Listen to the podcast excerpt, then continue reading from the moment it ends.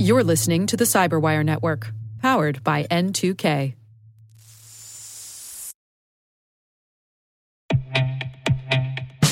And now, a word from our sponsor, SpyCloud, the leader in operationalizing cybercrime analytics.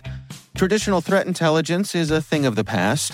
Cyber criminals are stealing vast amounts of credentials, session cookies, and financial data every day, and it's hard to keep up. SpyCloud is the trusted partner businesses turn to to fully understand their darknet exposure risk and neutralize threats before it's too late. SpyCloud alerts your organization as soon as an employee or customer's data appears on the darknet, so you can act faster than bad actors to prevent cyber attacks like ransomware, session hijacking, account takeover, and online fraud. With insights from the industry's largest repository of recaptured data, protect the digital identities and systems most important to your business. Get your free corporate darknet exposure report at spycloud.com slash cyberwire and see what information criminals have in their hands today. That's spycloud.com slash cyberwire.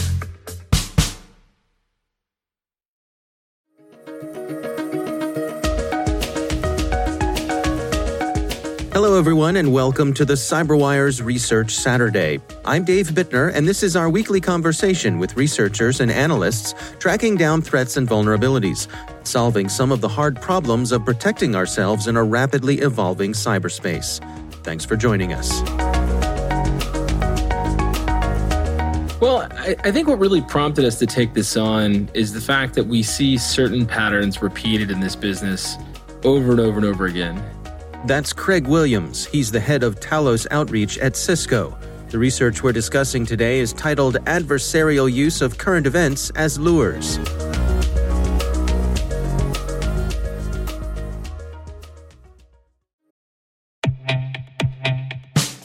And now, a word from our sponsor, six sense. six sense provides award-winning cloud-based automated endpoint and vulnerability management solutions to streamline I T and security operations. With its advanced platform, businesses gain complete visibility and control over their infrastructure, reducing I T and security risks and optimizing operational efficiency. With six sense, you'll get real-time alerts, risk-based vulnerability prioritization and remediations, and an intuitive automation and orchestration engine so you can focus on your core business goals, confident in the knowledge that your enterprise is secure, compliant, and running smoothly. To learn why enterprises choose six sense, visit six sense dot com.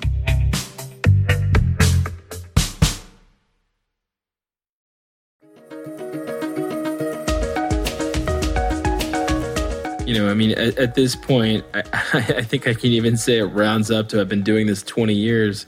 Mm. And we see different and new malware campaigns every week, right? There's always someone doing something new, tweaking something, finding a new way to do it. But in doing so, there are certain patterns that are always habitually followed.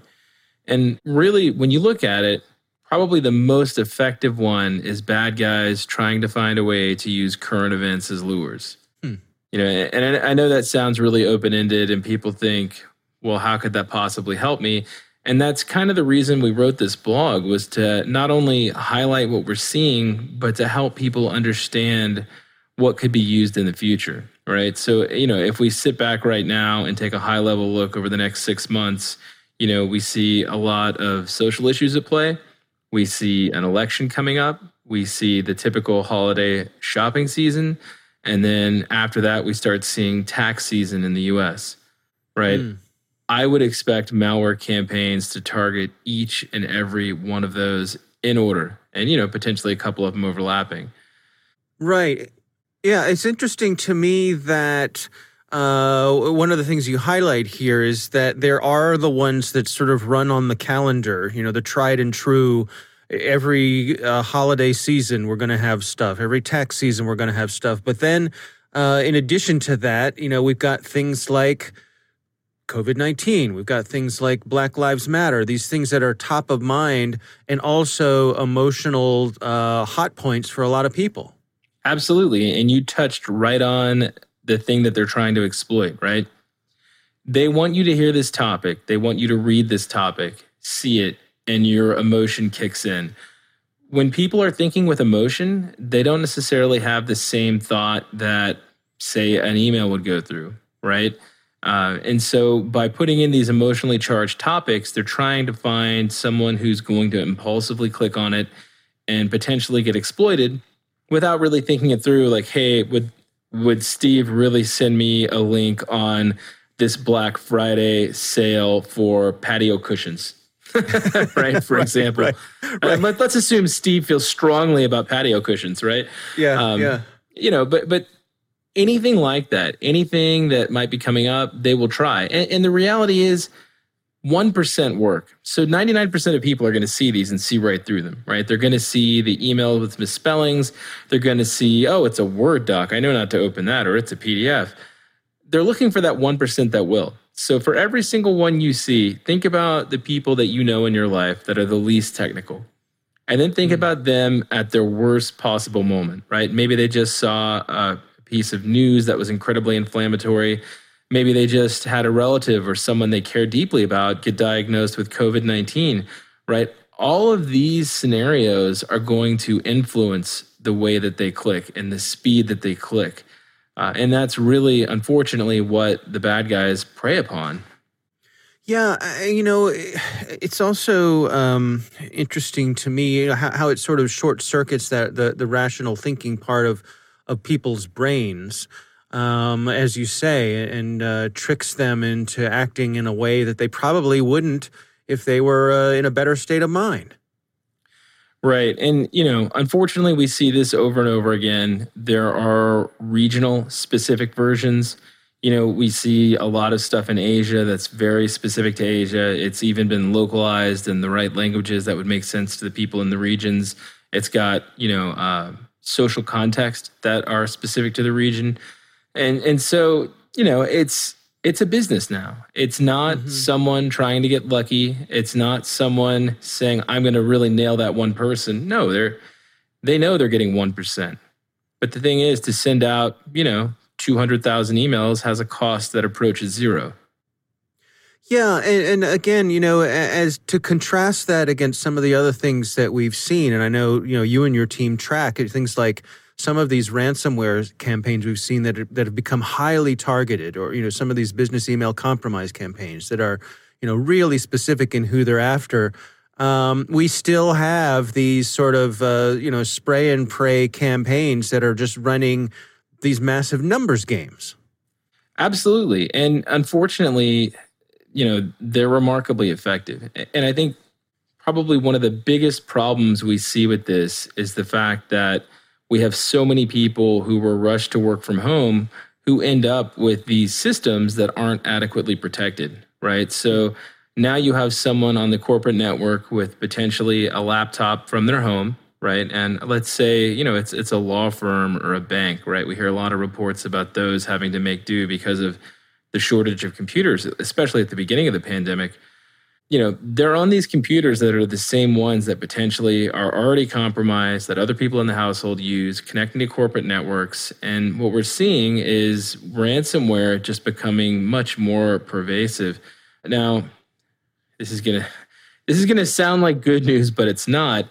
You know, we're also seeing like the business effectiveness of the actual ransomware campaigns evolving and becoming significantly more stable and more savvy in the way that they deal with victims. I mean, it's tempting to say customers because they actually offer levels of support. You know, if you look on Twitter now, you can see example after example of these chat rooms that are posted where it's a very transactional business service that's provided. And I even saw one the other day that had tips, like security tips from the malware authors.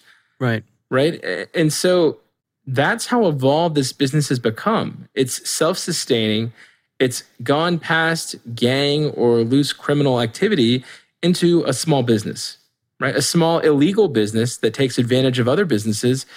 But this is now a professional entity with actual support staff behind it, with developers behind it, with hackers behind it.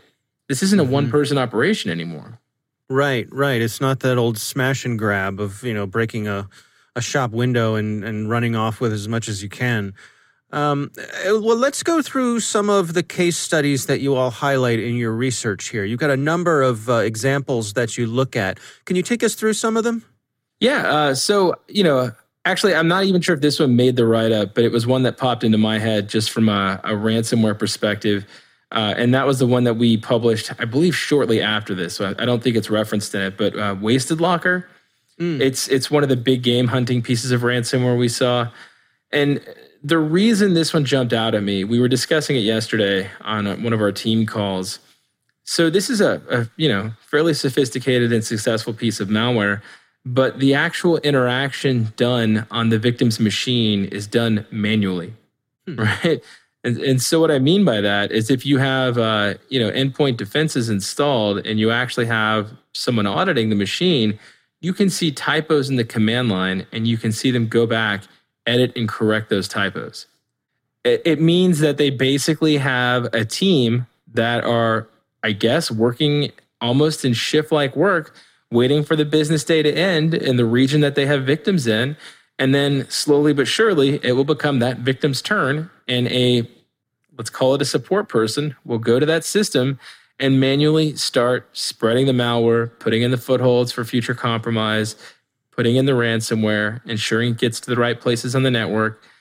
You know, it, it's gone from let's try and have a piece of ransomware that just hits everything to let's have someone sit down with this network and ensure that this ransomware gets into the most valuable places. And presumably, let's also take the time and figure out what we think is a reasonable amount to pay for these machines. Hmm.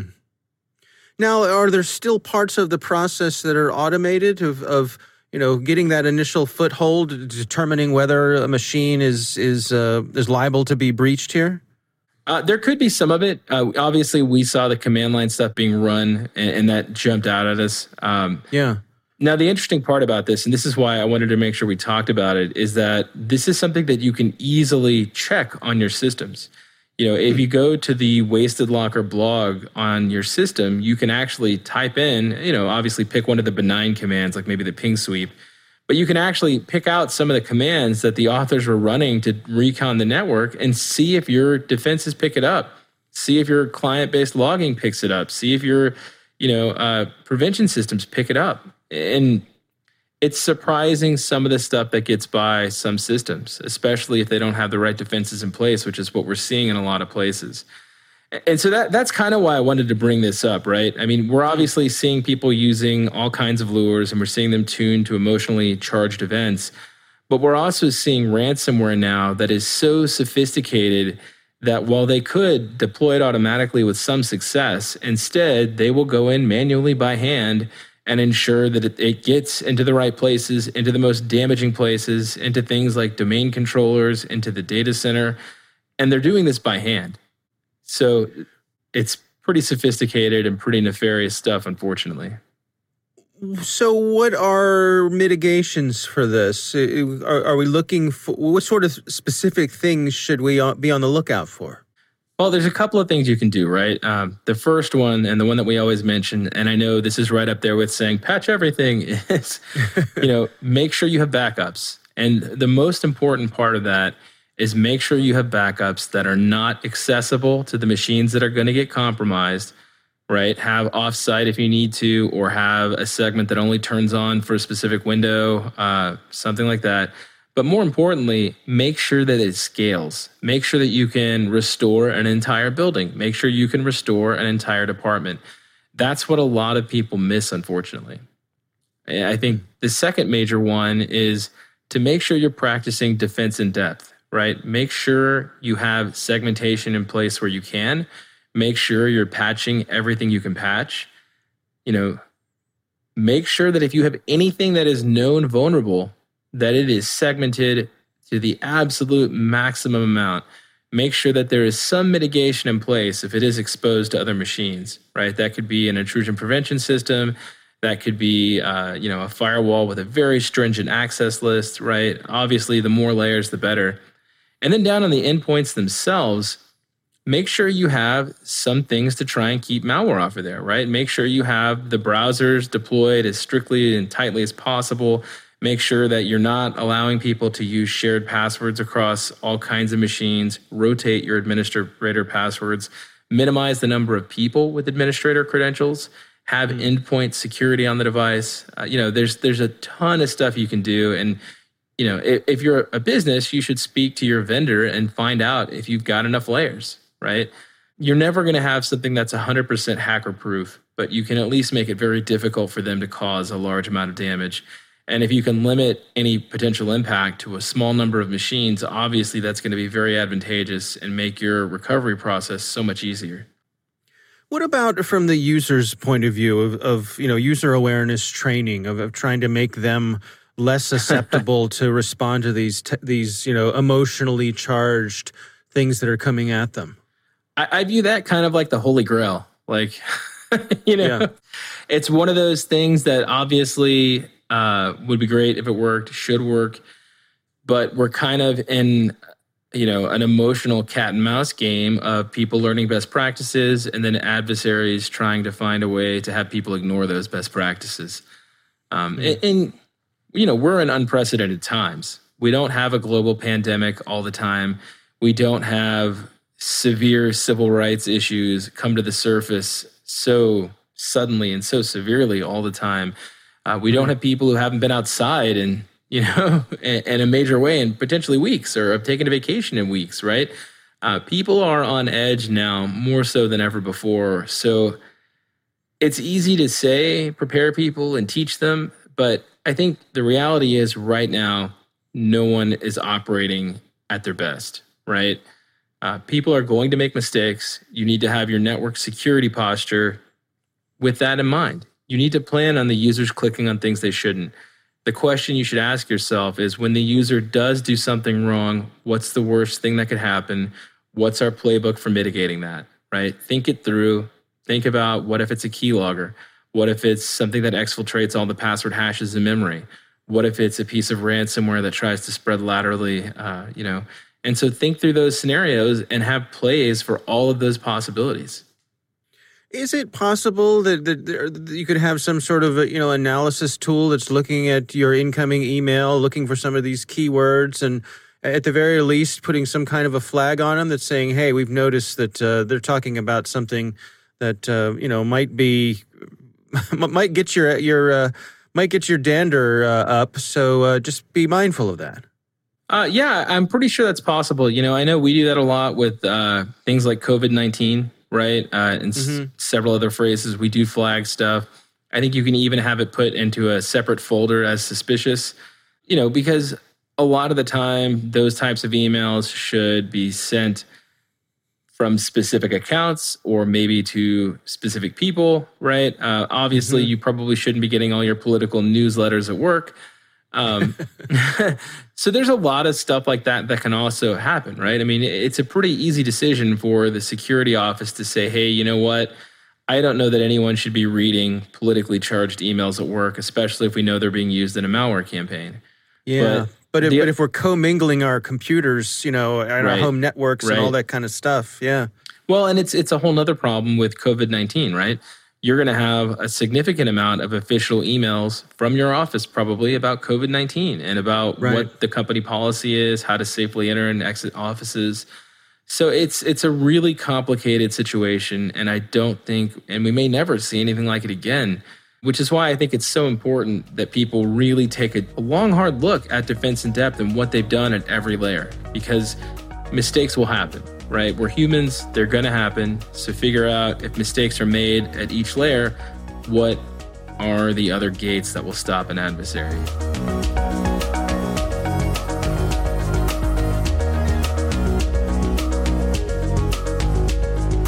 Our thanks to Craig Williams from Cisco Talos for joining us. The research is titled Adversarial Use of Current Events as Lures. We'll have a link in the show notes. And now a word from our sponsor, Netscope. Netscope is a worldwide leader in SASE and Zero Trust. Its unified platform, Netscope One, provides optimized access and zero trust security for people, devices, and data anywhere they go. helping customers reduce risk, accelerate performance, and get unrivaled visibility into any cloud, web, and private application activity. To learn more about how Netscope helps customers be ready for anything on their SASE journey, visit N E T scope dot com. The CyberWire Research Saturday is proudly produced in Maryland out of the startup studios of Data Tribe, where they're co-building the next generation of cybersecurity teams and technologies. Our amazing CyberWire team is Elliot Peltzman, Puru Prakash, Stefan Vaziri, Kelsey Bond, Tim Nodar, Joe Kerrigan, Carol Terrio, Ben Yellen, Nick Vilecki, Gina Johnson, Bennett Moe, Chris Russell, John Petrick, Jennifer Iben, Rick Howard, Peter Kilpie, and I'm Dave Bittner. Thanks for listening.